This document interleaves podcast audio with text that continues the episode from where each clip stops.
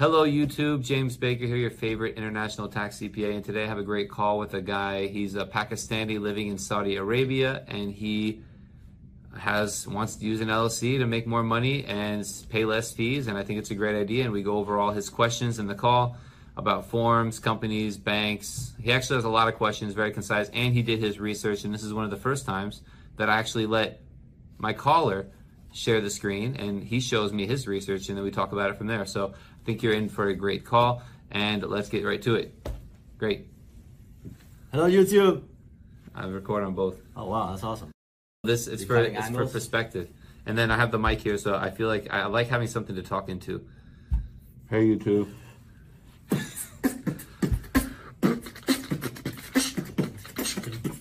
okay.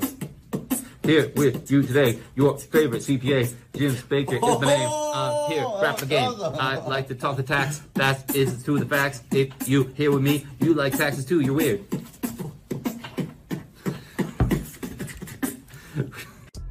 Haven't done my taxes, I'm too turned up.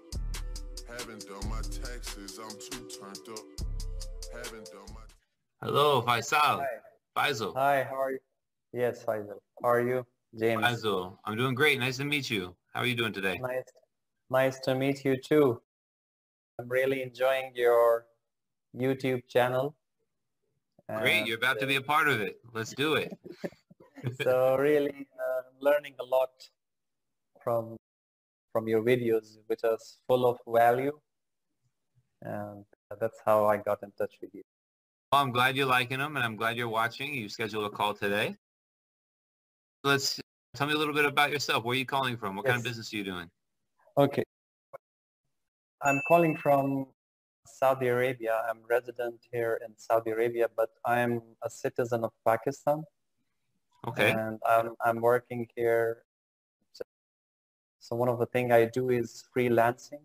So I'm into the, I do some white paper writing for some of my clients in US from Okay.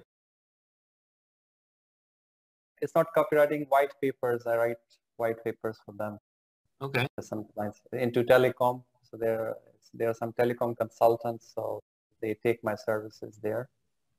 Great. And now I want to expand to online trainings. And uh, one of the challenge I see is to have a good, basically for online, so you need access to Stripe, which is a little difficult in this part of the world. It'd be tricky. And it, there's different, obviously there's different mediums. You can do eBay or Amazon and a lot of those other mediums have their own payment processing. It's only when you want more Yeah. control and you want to sell on your own store and have your own thing is when you really need like a payment processor like Stripe. Exactly. Uh, with the white papers, I'm facing issue that when my clients pay by the bank transfer, then uh, there's a there's a, like a cut on the bank charges are uh, yeah, quite. I would not say very huge, but there there are charges for the bank which I would try to avoid. There is no TransferWise here, so I would like to switch to the TransferWise and it's not easy if I don't have like if I'm if I don't have a company in US, UK, or I'm not from one of these countries. So that's the second motivation basically to get a TransferWise account so I can save on the transfer charges. Sure. That's the point of uh, like a TransferWise. If you also, if you had a U.S. account, then you could just leave your money in the U.S. Exactly. It, it would be even cheaper. Yeah. So yeah. So yeah, I've been listening to you and one of the things you clarified already is that if you're not doing work in US, you're not personally present in US and uh, you don't have effective connected income in US, then you don't actually pay the income tax if you're an alien and you're running an LLC. So that's what uh, my motivation is to open an LLC. Yeah, it's a uh, great and option just for that purpose, for that reason. When you don't, when you can operate and have a company, and even if you're saving a little bit of money, if you're doing it all yourself, the costs are super low, and you can have that added flexibility. And probably, again, if you do it all yourself and you just do the minimum expenses, you'll probably save. You'll probably it'll probably pay for itself in the first couple of transactions. Exactly. So that's why I, I really want to open an LLC and get access to those bank Stripe and bank accounts. So that that's my motivation. So yeah. So my confusion was I was reading some documents also. Actually, I was reading one form 519 from IRS. Yeah, it's a publication. It's not a form. It's a publication, and that's where they. That's a like a, a practical explanation of how the IRS um, treats different things. Exactly. So if you like, I, I uh, highlighted something in that publication. Sh shall I share my screen to show it to you? Oh, you share your screen. Okay. Sure. I'll let you share your screen. There you go. Show me what you got.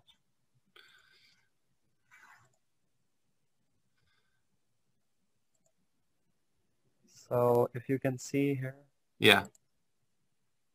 So Pub, Pub 519 U.S. Tax Guide for Aliens. Exactly. So if I go to section 4, how the income of aliens is taxed. So it talks about the, let me show you this one, sorry.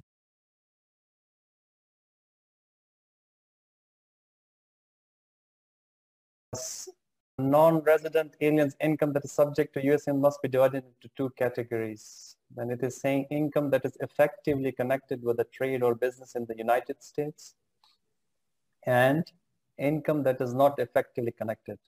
Yes. But if, if I go down, then for personal services, it's saying if you perform personal services in the United States at any time during the tax uh, year, you usually are considered engaged. So I understand if in the United States mean here that you are physically present in the United States, correct? Certainly, yes. Okay, that's fine. But when I go to the business operations here, I get confused. If you own and operate a business in the United States selling services, products, or merchandise, you are, with certain exceptions, engaged in a, tra a trade or business in the United States. So I thought if I'm running an LLC, it doesn't apply to me. I'm not liable for income tax. So that's what I was confused.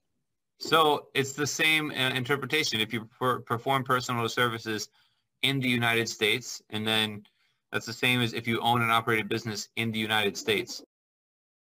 Okay.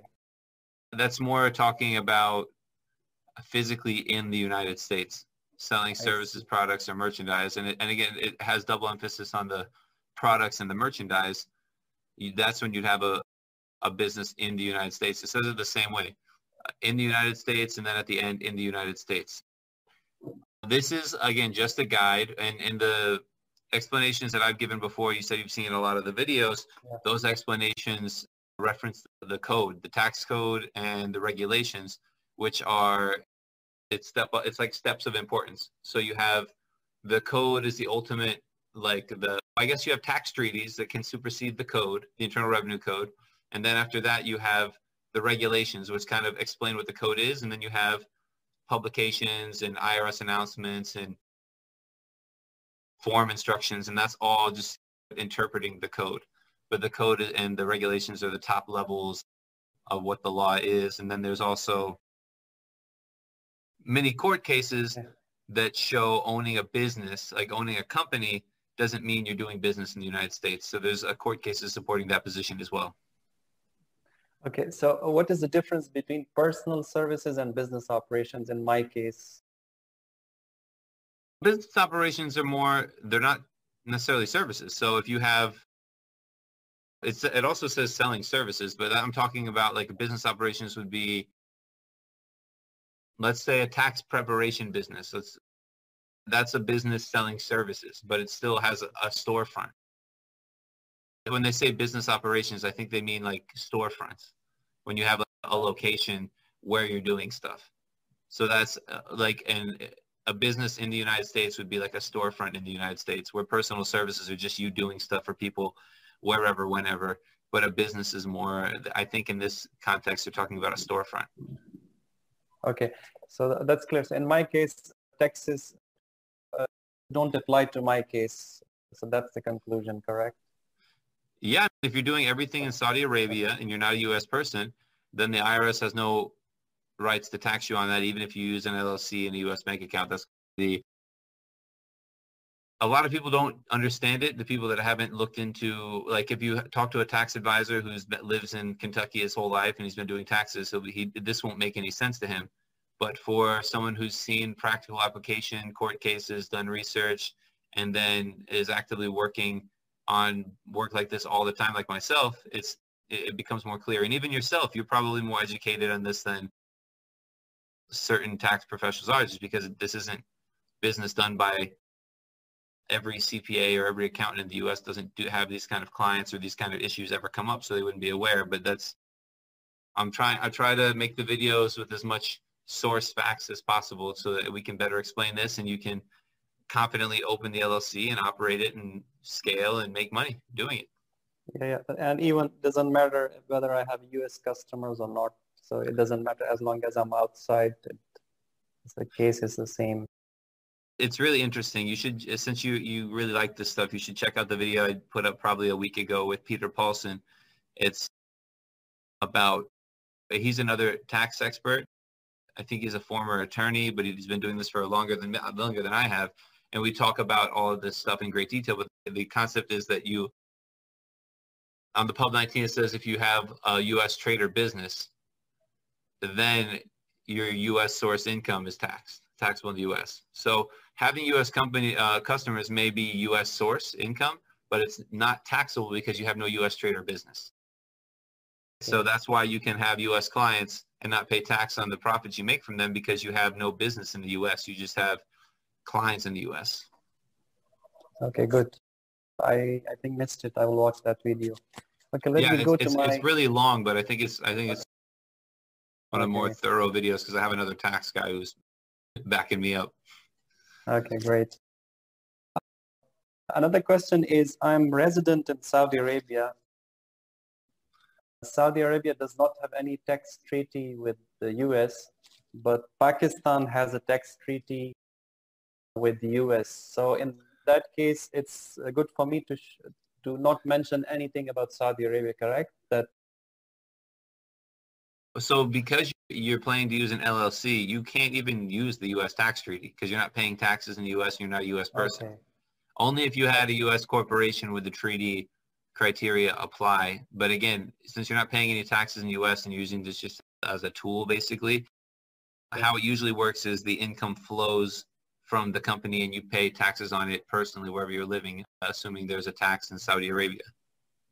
Yeah, yeah. Which we don't have we don't have any income tax here. That's the good thing. We don't pay any income tax. Good for you. Yeah. okay. Uh, one of my questions is the does it matter to open LLC in New Mexico or Wyoming in my case? Open it wherever you want. It doesn't matter because okay. it's an LLC. Okay. Another question is that from the LLC, once uh, I get money in my bank account, normally in the, which will be the account, business ac- uh, account. So how do I pay myself? Is it like, what is the, I want to utilize all my money or remit it. So basically what is the way, like, will it be paid as a salary? Will it be paid as a dividends? How can I take my money out of the business? You account? can, so it doesn't matter from a U.S. standpoint. You can just spend it all with a debit card. You can transfer it to another account. You can do whatever you want. It matters for the tax for the reporting, the 5472 reporting, but yeah. in terms of like, there's no tax liability no matter how you do it. So if it makes more sense, and you're not paying taxes where you are either, so it really doesn't matter. And depending on like different people in different countries, maybe you want to call it a salary, maybe you want to call it a distribution. Generally, from the U.S. perspective, it's a distribution. But like I said, it doesn't really matter because you're not paying taxes here or there. So whether it's a salary or a distribution, you know, it doesn't really matter. So when you say distribution, it's like what? This is my company and I'm taking profit. Do you mean profit? I'm taking my profit or what? Yeah, you, yeah. You're just taking your profits, your money, taking it out. That's okay, and distribution is and I need to show it uh, in my operating agreement that how I will be taking money out of the company or normally how it happens. Yeah, that's probably best practice to, to put it there. But it really, like I said, it doesn't matter at all for you because you're not paying taxes anywhere. and you don't have to report this anywhere except to like one informational form to the IRS. So it doesn't matter at all. What, whatever you want to do, if you want to do an operating agreement and pay yourself out like that, you can. If you don't do anything and just open an account and just pull the money out at ATMs and use the, the debit card to buy buy shoes, like whatever you want to do, you can do it. Okay, great. Are there uh, any limitations in U U.S. to remit country uh, money outside U.S. Like they put any limitations? Banks, specific banks might have their own rules, but generally it's pretty open here. You can do whatever you want with your money. Okay. Okay, great. Okay, talking about the penalties from the IRS, I was watching one of your video. I was scared, you know, $25,000. Yeah, it's a big penalty. Uh, penalty. I was reading somewhere that it's different way they put the penalty somewhere. I think 5%, they start with 5% and they scale it. Or normally if I file late, there's different there's different penalties. There's like over a hundred different penalties in the U.S. So for taxpayers, for people like me who pay taxes here, if I don't pay my taxes on time, then there's late payment penalty, late filing penalty, underpayment penalty. If I have accuracy related penalties, depending on if I do it wrong, I could have uh, different higher level accuracy penalties. So there's a lot of penalties for me. For the late form 5472 filing, it's a flat civil penalty. Oh, okay. And that is 25,000? Yeah, yeah, it's pretty crazy. It's a, a flat $25,000 civil penalty. So it just gets assessed to the company and kind of to you. I still haven't figured out what the how the IRS really enforces this or chases this because basically when, once we write a letter contesting it, they just take years to respond to the letters. Oh, okay. So you can contest it through the lawyer or through the CPA. Yeah, we can always contest it, certainly. Okay, and normally when you're late or you misreport something, uh, you get this penalty. If you're late, if you file the form late, they'll just send it automatically, yes. Okay, it's too much. I, I never saw that uh, amount, you know, anywhere, you know. Okay. I have, um, oh, I'm, I'm putting together, I don't know if I'm going to link it in this video, but I'm putting together a like a sales page and stuff for the the 5472 course. And on the sales page, I have a a copy of one of my client penalty letters. And obviously, I blurred out all the information, but I have a copy of one of the letters there that you can see, and it's just a letter. It says, hey, this is the company, this is the date. We're assessing this penalty for $25,000. If you don't agree, here's what to do, and that's it. Okay. okay. Talking about your course, it it's about 5472, correct? But we need to file also file one zero uh, sorry 1040 form. Certainly, yeah, certainly. That's that. I cover that in the course how to file it uh, exactly. I just never refer to the form because it's a little long-winded, but I, I have started to do that a little more. Call it a a pro forma 1120 with a 5472 attachment. But yes, that would be required as well, and we obviously go over that in the course. Okay, so it's covered in the course. Okay, and then you review it also after Yes, the then we review it also, and then we also have a. I have a couple bonus videos about how to file your 1040 NR, and how um, to do the extension form if you don't have time. So I have a couple other videos in there as well. So with that, one can do it the oneself himself the yeah that's exactly the point of doing it of making the course, courses so you can do it yourself. And so far with my limited promotion of it everyone's loved it so far. So i'm pretty happy about that. And if you once you need it next year i hope it's probably should still be there. You can pay you can buy it next year when you need it after you open your llc and you start uh, crushing it. Or if you make more money than you know what to do with, you can just pay me to do it yeah, and not even worry about it. Okay, great. Yes. Yes, I would love to attend or take your services in that case. Okay. About the VAT services, do they apply to me? Do they what web services? What do you mean? Uh, where, uh, uh, there are sales tax or VAT. You have VAT in the US. You have sales tax, correct? Or VAT value added. Oh, that. So sales taxes don't apply on services. Sales taxes are only for products. Okay. Okay. So, so you call them sales tax, not VAT. Yeah, it's sales taxes. It's it's not really a value added tax. It's a tax on the sale. So it's a little bit different in concept where like VAT taxes usually on luxury items or specific items. VAT taxes are almost like excise taxes and sales taxes are literally on every physical item sold to a person in, the in a location. So they're a little Okay. bit different and yeah, here we call them sales taxes. Okay, great. About the operator agreement, do I need to take care of something? Uh, I need to be aware what to put in the operator. There's a lot of templates online. Wherever you open the company will probably have a template if you want to do that. It's not that it's not super important for you. The banks don't really ask for them still. And if it's your own company, it doesn't matter as much. Like you're signing an agreement with yourself of how you're going to do your own business. So you can always change it. No one really asks for it in the beginning. It's not super vital to have. I would just do it when someone asks for it or when you need it. If, if it's not something that comes with when, when you open the company. Okay. So uh, the job of the registered agent is basically that he gets the communication from all the government communication and relate to us or what? Yeah, that's the job of the registered agent. Okay.